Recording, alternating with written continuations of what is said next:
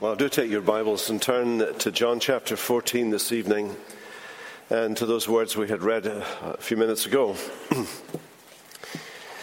you would not have to go very far in this city to come across churches uh, who are uh, led by believers and filled with believing people, but who one would be so bold as to say, in their understanding of living the Christian life, are experiencing some fundamental confusion of what is expected of a believer and how a believer ought to live and what a believer should expect in terms of their relationship, their ongoing relationship with the Lord. Much of that confusion very often centers around the ministry of the Holy Spirit in the life of the Christian. And if we were going to avoid such confusion, it would uh, do us well to pay attention when we're reading the Bible to whom certain promises are given and what those promises mean in terms of your life and mine today. That, I think, is one of the lessons that emerges from this particular section of John's Gospel. We need to remind ourselves as we come to this section of the Gospel just precisely who Jesus is talking to. These words, for example, if you look at verse 18, the words, I will not leave you as orphans, I will come to you, are obviously not spoken to you and me. We are not there in that room. We haven't had Jesus with us in person, present for three years, seeing him every day, listening to him every time he spoke eating with him at meals, walking with him on the way, watching him as he performs miracles, and so on. He is speaking to those men in that upper room at that time. Those are the people he is speaking to. You can see this again in verse 25. These things I have spoken to you while I am still with you. That's obviously not you and me in this room this evening. Or again at the end of verse 31. Rise and let us go from here. Now, maybe you wish Jesus was saying that to you right now and you could get out and avoid the sermon, but he isn't. I just want to reassure you of that. That is not a word for you tonight. Some people would use the Bible in that way. I remember, I remember a preacher on one occasion, he was a bit stuck for his sermon and uh, he had a couple of ideas come into his head. Uh, he, uh, he remembered three texts and he thought he'd preach on these three texts. The first text was Judas went and hung himself. The second text was Go and do thou likewise. And the third text was What thou doest, do quickly. Well, that was an abuse of the texts that was an abuse of the text. We're not going to do any of that abusing of texts this evening. But you can see, I think, from just those three little uh, verses that I've drawn your attention to, verse 18, verse 25, and 31, that Jesus is speaking very much primarily, first of all, to these men who are there with him. I have spoken to you while I am still with you. Rise, let us, that is me and you, go from here. So Jesus is not with us the way he was with them then. We have not heard his voice in the flesh the way they were at that moment. We do not live in terms of time prior to his arrest and crucifixion as they did then that evening. And uh, six times, in fact, in this chapter, Jesus emphasizes that he's spoken to them while he is still with them, and that theirs is an ear and eye witness testimony to the words of Jesus. Now, it's because of our relationship with the apostles that I might tease out if I have time uh, uh this evening. But it's because of our relationship to the apostles that we can sometimes take Jesus' words to them and by extension, by analogy, is a technical expression, apply them to ourselves.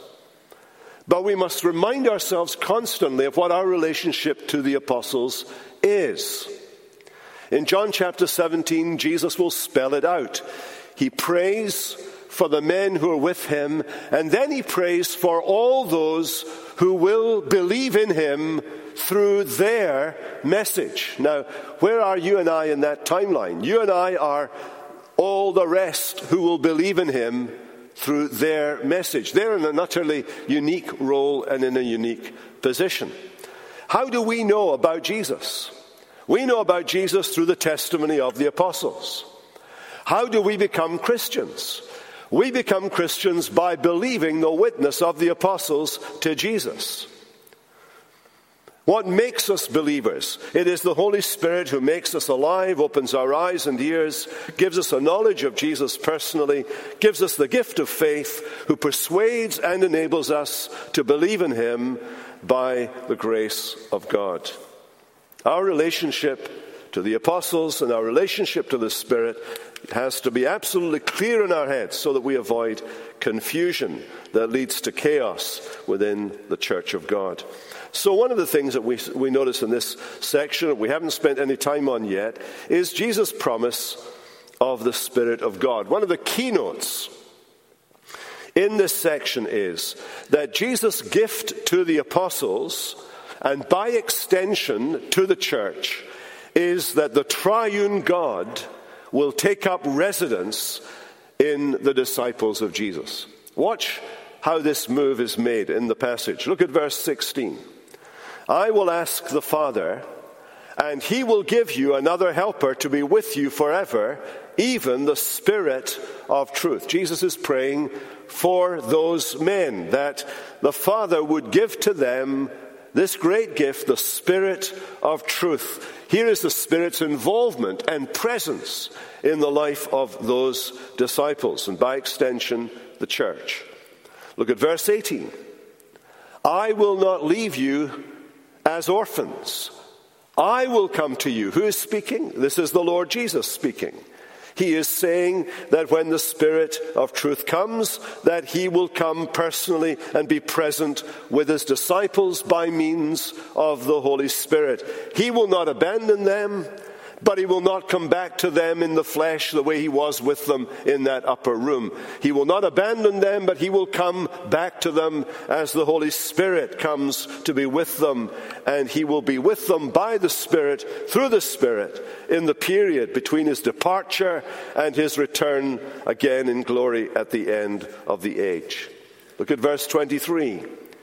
Jesus answered them, If anyone loves me, he will keep my word, and my Father will love him, and we, who is the we? My Father and the Son, we will come to him and make our home with him. So if you are a believer, if you're one of these disciples in that upper room, here is Jesus' promise. First, that the Spirit will come then that he will come, then that the Father and the Son will come and be present in and with the believer by the Holy Spirit. That is the distinctive hallmark of this period in redemptive history. From the moment Jesus departed for glory until the moment Jesus returns from glory, the distinctive feature of this era is that the Father and the Son are present in the life of the believer by the Spirit. The Spirit is the key. We do well to remember that. And we to remember to do well to understand that in these statements, Jesus is making it known that the joy and hope of the Old Testament believer finds its fulfillment in Christ and in the Spirit. That in the Old Testament, for example, it was the great joy and hope of the Old Testament believer that God would dwell with his people. King Solomon asked of the dedication of the temple, Will God indeed dwell on earth? Behold, heaven and the highest heaven cannot contain you. How much less this house, that is the temple, that he had built. And yet, although that was true, Although God would never dwell in, in glory except, in a sense, by token of his glory in the temple, here is what God promises through Ezekiel My dwelling place will be with them. I will be their God. They shall be my people. That's the great new covenant promise that is fulfilled in Christ. When you come to John's gospel, right at the very beginning of the gospel, we have that great revelation. The Word was with God, the Word was God. The, all things were made by Him. Nothing was, that is made, there is nothing that was, is made that was not made by Him. And then we hear that this Word, this Word is coming into the world. And then the Word is made flesh and dwelt amongst us. There, the dwelling of God was not in a cloud of glory hovering over the temple. There, the presence of God was not in that pillar of fire leading the children of Israel in the wilderness.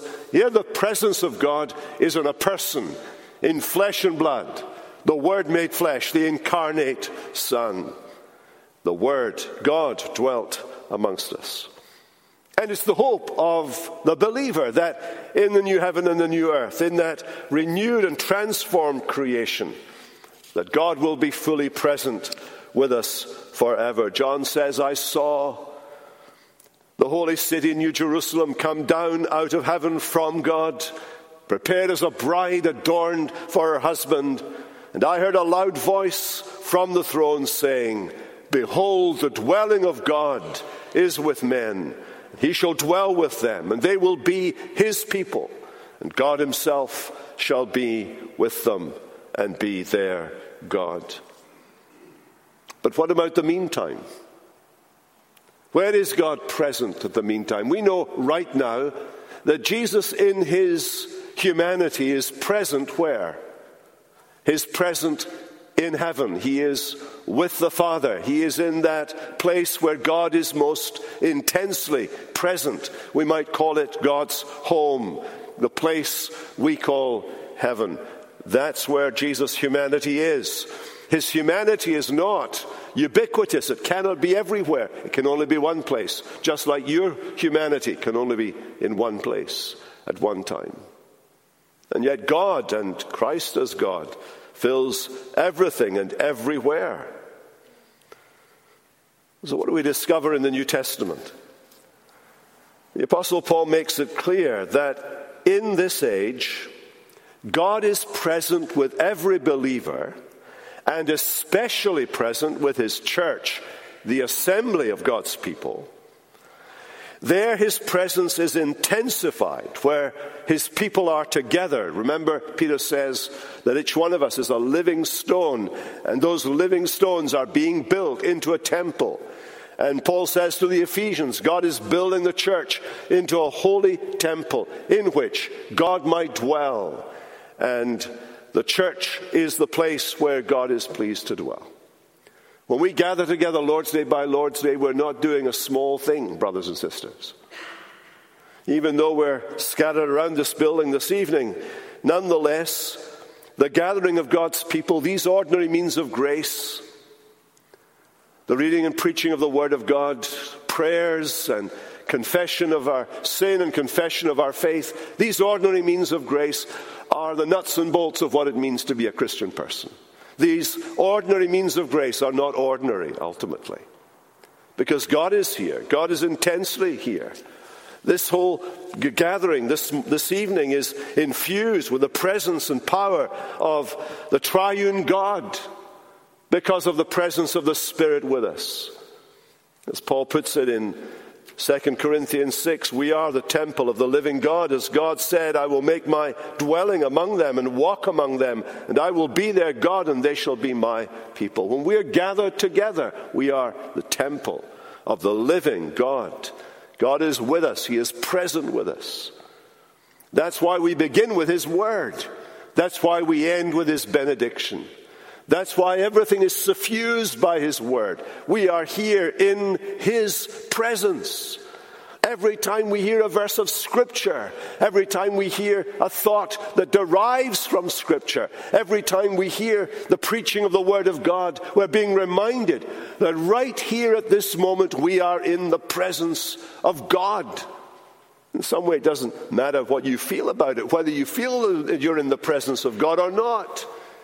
It doesn't matter whether you think it's a boring service or not. It doesn't matter what the accidents, what the elements around you are. The reality is, the reality is that when God's people are together, God counts that a place where He can dwell intensely with His church.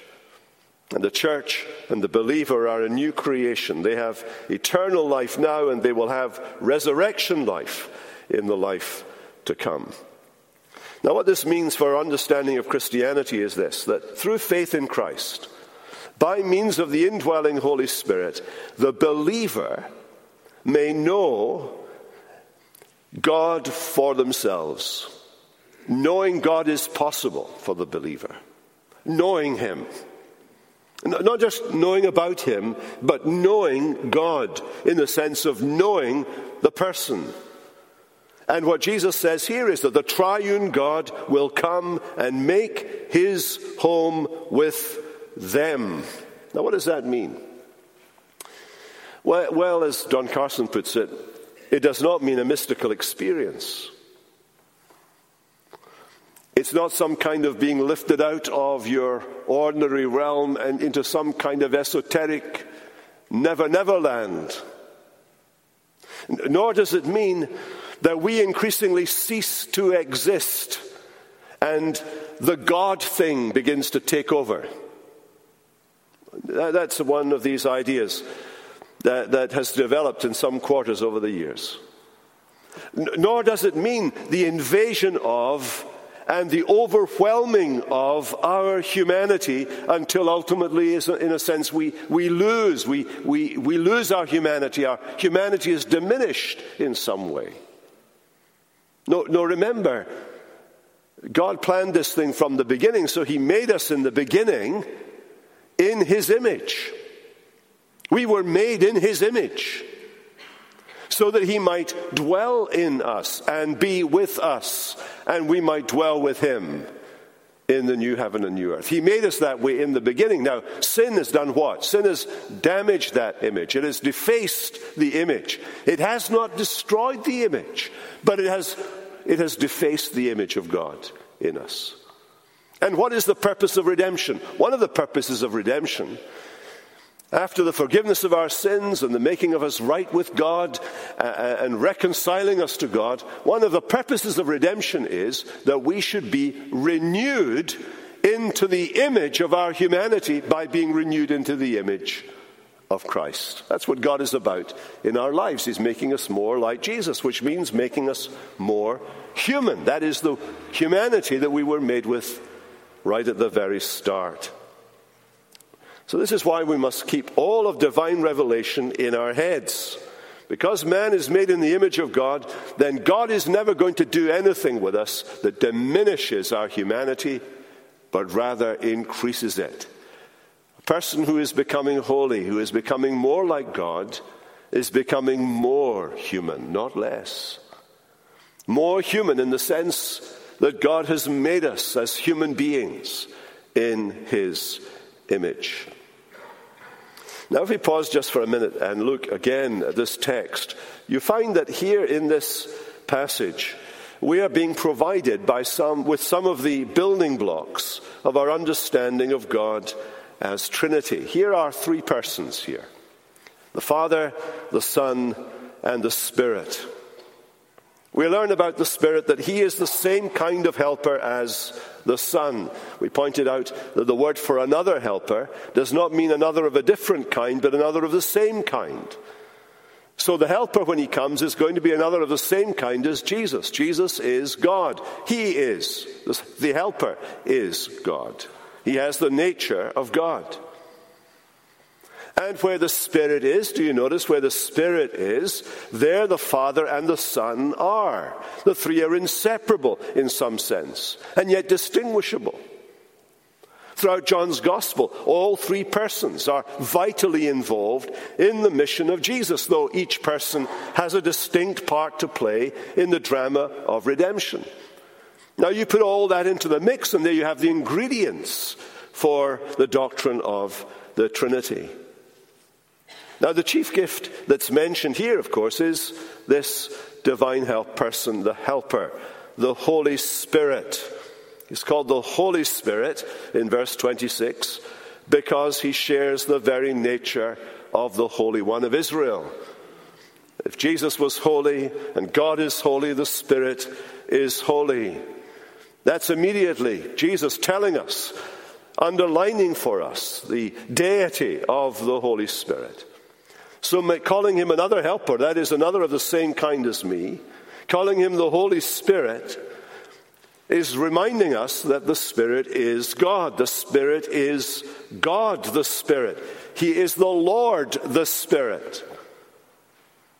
He is the Lord and giver of life.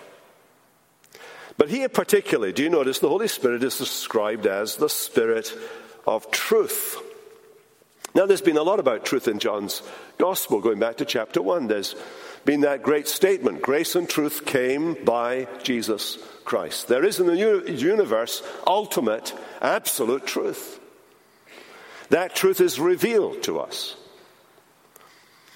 The Father, the Father is true. Every word that God the Father says is true. In John chapter 17, Jesus will say of the Father, Thy word is truth. God the Father is true. He is truth. The Lord Jesus in chapter 8, for example, you will know the truth, the truth will set you free. Everyone who comes to the Son knows the truth, the truth sets you free. He says in chapter 14, I am the way, the truth, and the life. No one comes to the Father but by me. The Father is truth, truth, the Son is truth. And here we're being told that the Holy Spirit is the Spirit of truth. He's the one who brings to the church the knowledge of God. That's what the truth means. It's the knowledge of God. That's what theology means the knowledge of God. And the truth the Spirit brings to the church, brings into our lives, is the knowledge of God. We've already spent some time looking at the Spirit as the helper, the, the parakletos, which is the Greek word, the one who's called alongside the people of God to strengthen them and support them and give them a prod into action. But we remind ourselves that the Holy Spirit is not just there as some kind of divine mechanism that we engage in order to get better results from the work we're doing. What a carnal way of looking at church work and Christian work that is. No, the Holy Spirit is set apart from us. He is set apart from everything that is profane. He is the Holy Spirit. Here's more about the Spirit from this passage. The Spirit is the one whom the Father will send in my name. Here we're introduced to another idea from John's Gospel that has to do with sending. The Father is the ultimate sender. He is never sent. Whenever you hear about the Father, the Father sends the prophets, the Father sends the Spirit, the Father sends the Son. The Father is never sent, He is the ultimate center, sender. He sends the Son and the Spirit. Jesus is the sent one, sent by the Father who sends out His disciples and sends His Spirit.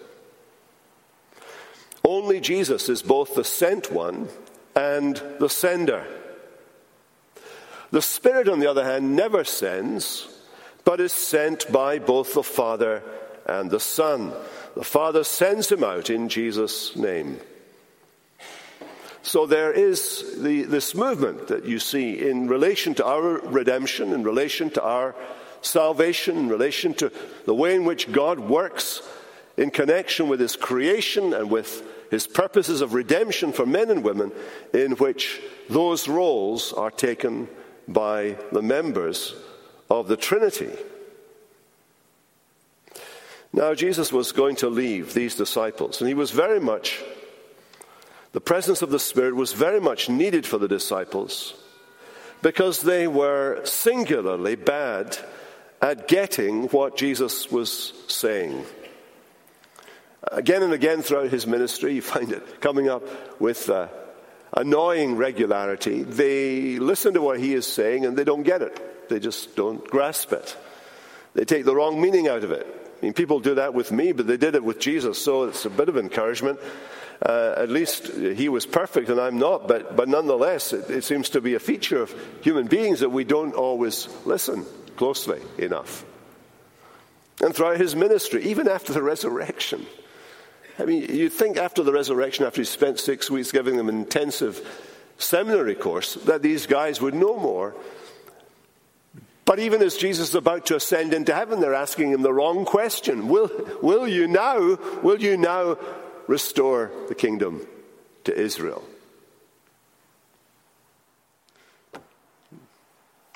I don't know how Jesus felt when they said that. It doesn't tell us. But you want to say in his behalf, duh. Did you not get this? Did you not get this? This is not what he's doing. He tells them to wait till the Spirit comes, then they'll know the truth. So, throughout his ministry, then, Jesus is uh, preparing them, but here he promises them that the Spirit will come and that he comes, first of all, as the Spirit of truth. And now, in this passage, we're told how he will communicate that truth. Look at verse 26. Several things we learn from verse 26 that are important for us. The first thing is this the Holy Spirit has nothing new to add to what Jesus has said. He has nothing new to add to what Jesus has said. Just as Jesus, in fact, was not an innovator, Jesus based his teaching on the Old Testament scriptures and gave us the correct understanding of those scriptures. Rather, what the Holy Spirit will do is He will bring to light and fill out the meaning and significance of the revelation given by Jesus. The Lord Jesus was our ultimate teacher.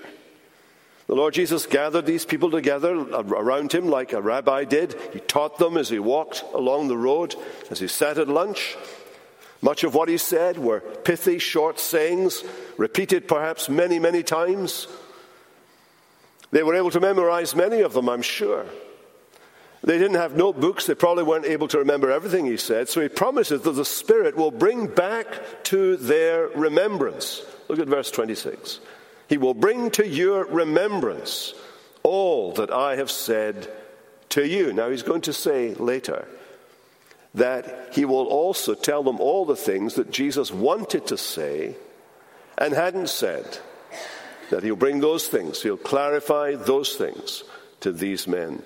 But the point is, the Spirit's job is to bring to the apostles the teaching that Jesus gave and that Jesus wanted to give. He is not an innovator. And once he has done that, that will be it. Once he's given the message to the apostles, that will be it. From then on, John 17, everybody else will become Christians on the basis of their testimony. So you and I can't go to verse 26 and say, this is me. The Holy Spirit will teach me all things.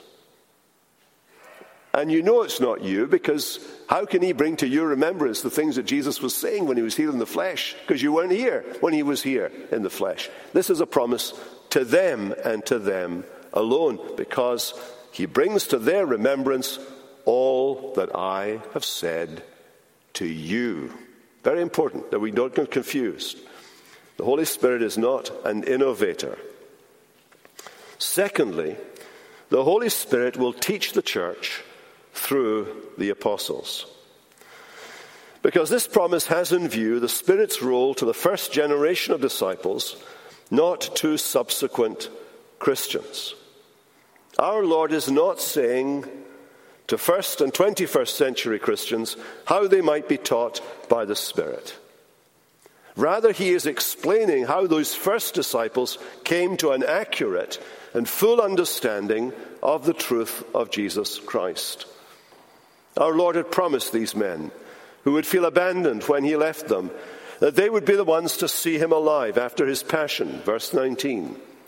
Yet a little while and the world will see me no more, but you will see me. because I live, you will live also. They're going to see him alive. That was a reassurance for them. They will share in the resurrection one day. It's the apostles because of their connection to Jesus. Now, let's get this right. It is through the apostles now we know what to believe about Jesus. We now come to the Old Testament through the apostles, their authorization.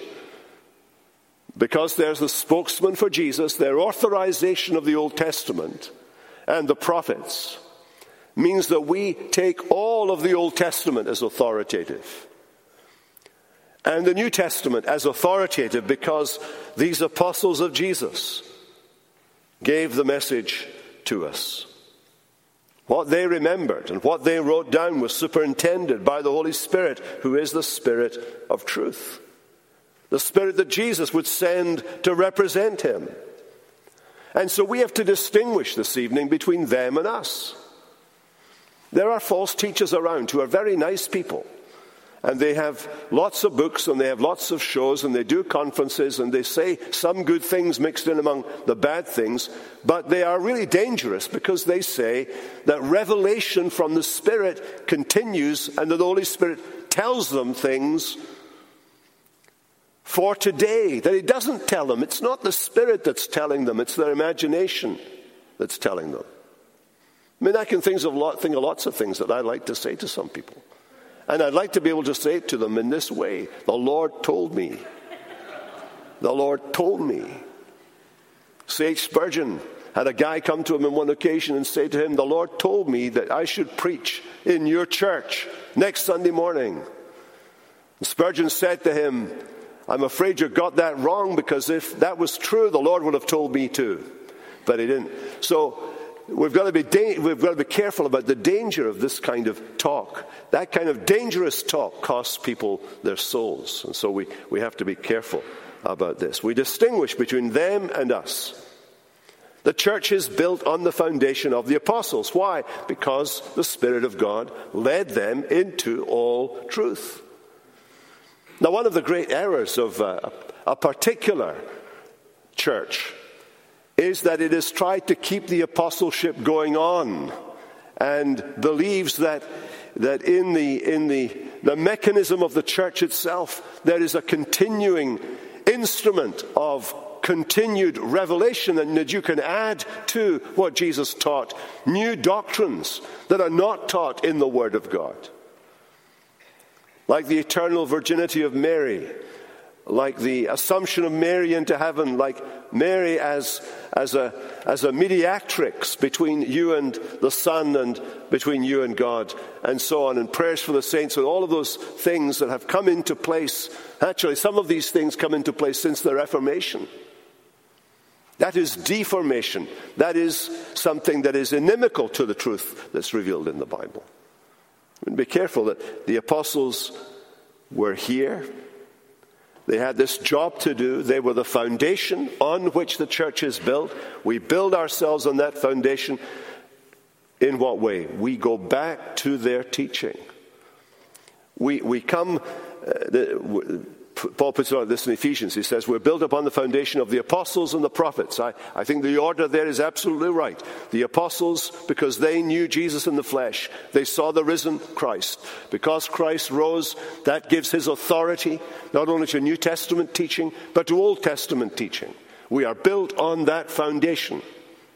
And the foundation you build on, once it's down there and you've started to build the church on the foundation, you're not adding to the foundation over and over again. You are building the building, the superstructure on the foundation. And that's the business of the church today, to build on that sure foundation. That's why Paul, when he's writing to the Corinthians, who've got some people in their church there who think that because of some miraculous gifts they have, that they are competitors of the apostle, the apostle Paul says, listen, you know the marks of an apostle that distinguish the apostle from everybody else, and it's this they are doing the signs that Jesus did. They're doing miracles of the same measure and import as Jesus performed them. Nobody else is doing that. God may answer a prayer for healing here, and He may answer a prayer for healing there, but that is in a different class and classification from what the apostles and Jesus did. The signs of an apostle distinguished them from the rest of the church, which is why, from the very earliest days, people to- took note that they had been with Jesus. They saw from the signs they performed and from the teaching and the authority they had that they were distinguished from every other Christian. And they gave attention to the apostles' teaching because they found in the apostles' teaching the voice of the Spirit of God bringing the voice of Christ into the church. And we come to believe, as Jesus says in chapter 17, we come to believe in Him through their message. That's the way in which it works. That's the way in which it's meant to work. We come then, we're, we are not given any promise that somehow or other there will be a, a bolt from the blue or an idea in our head that comes as a voice from heaven the way it came to the apostles. We have to distinguish. We have to put clear blue water between them and us. The church is apostolic because it te- believes the apostolic teaching. But the third thing I think we notice from this little verse is this the help of the Holy Spirit, whom the Father will send in my name, he will teach you all things and bring to your remembrance all that I have said to you.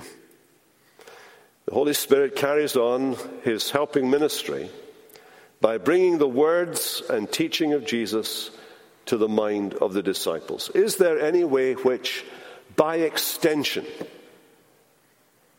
not by absolute likeness, but by analogy, the Holy Spirit has that kind of ministry in the life of the church today. And there's a sense in which, and I carefully use that expression, there is a sense in which, as we come to Scripture, as Scripture comes into our mind, in crisis moments, the Holy Spirit is using the Word of God in the life of the believer to nourish and cherish the believer and to reassure the believer and to build the believer up. There have been times, there have been times in one's life where we become very conscious of something coming right out of the blue. The, the Lord has used His word. Sometimes He's used means, sometimes He's used it directly.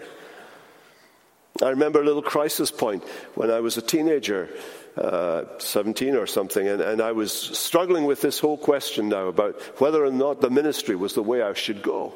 And I remember praying to God that somehow or other uh, I might have some clarity about whether or not that was the thing that I should do. And I remember very clearly that into my head from nowhere came words from Jeremiah chapter 1. While you were in the womb, I called you. No danger to be a prophet. Well, I didn't take that too seriously. I went to college, A friend of mine at college invited me round to his house for lunch.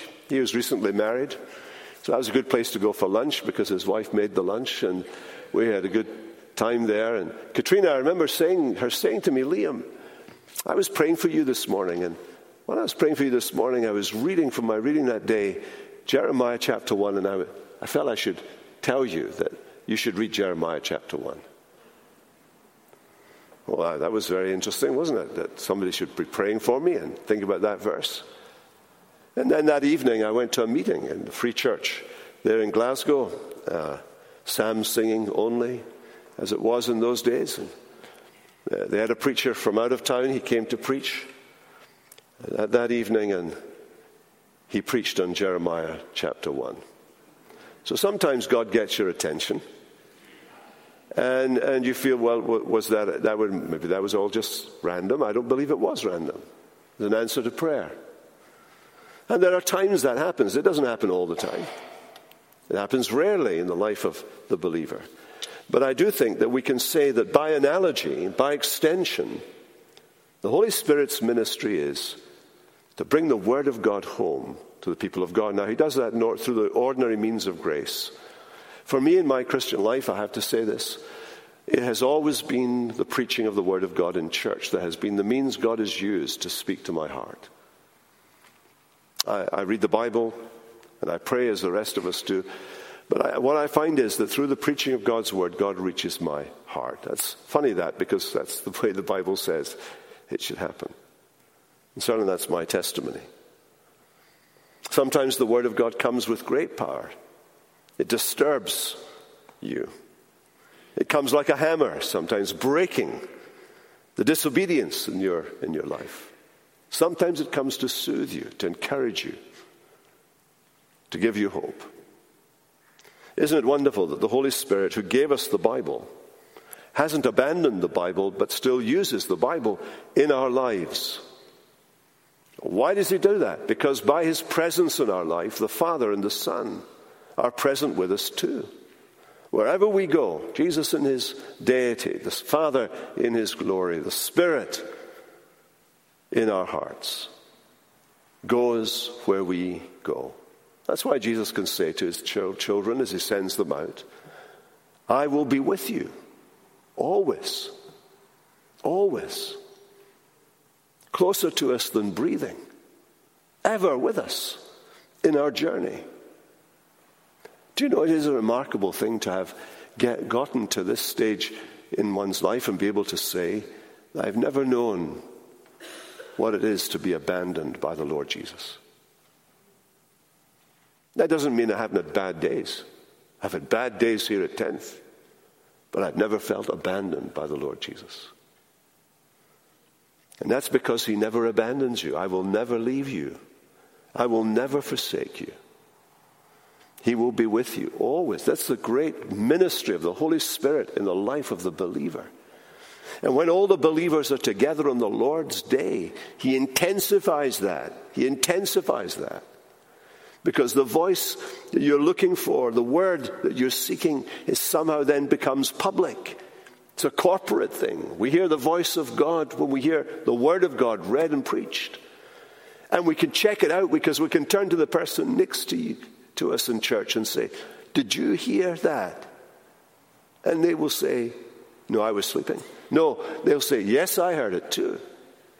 And does it really mean that? And they're able to say to you, Yes, it really means that. That's how the Word of God builds us up. That's why corporate coming together is so vital for the people of God.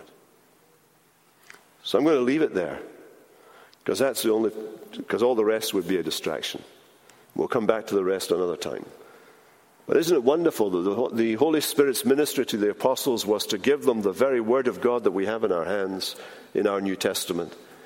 And the presence of the Spirit in our hearts brings the Father and the Son into our lives so that the triune God dwells by the Spirit in the heart and life of the believer. The Spirit of glory and of God dwells in you. Don't forget that this week. Wherever you find yourself, in whatever state you find yourself in, whatever tests come your way, the Spirit of glory and of God remains with you. Father, we thank you for sending the Lord Jesus. We thank you, Lord Jesus, that you came into the world. We thank you that you sent the Holy Spirit. Holy Spirit, we thank you that you have come into our lives by giving us new birth, by bringing life to us when we were dead, by creating faith within our hearts that we might embrace Christ. You have immediately led us to Him, put the spotlight onto Him, and given us His word in the Scripture, and then used that word to speak into our hearts and minds. Come, we pray this evening, and reassure us throughout this week of the presence and power of the triune within us. We pray for Jesus' sake. Amen.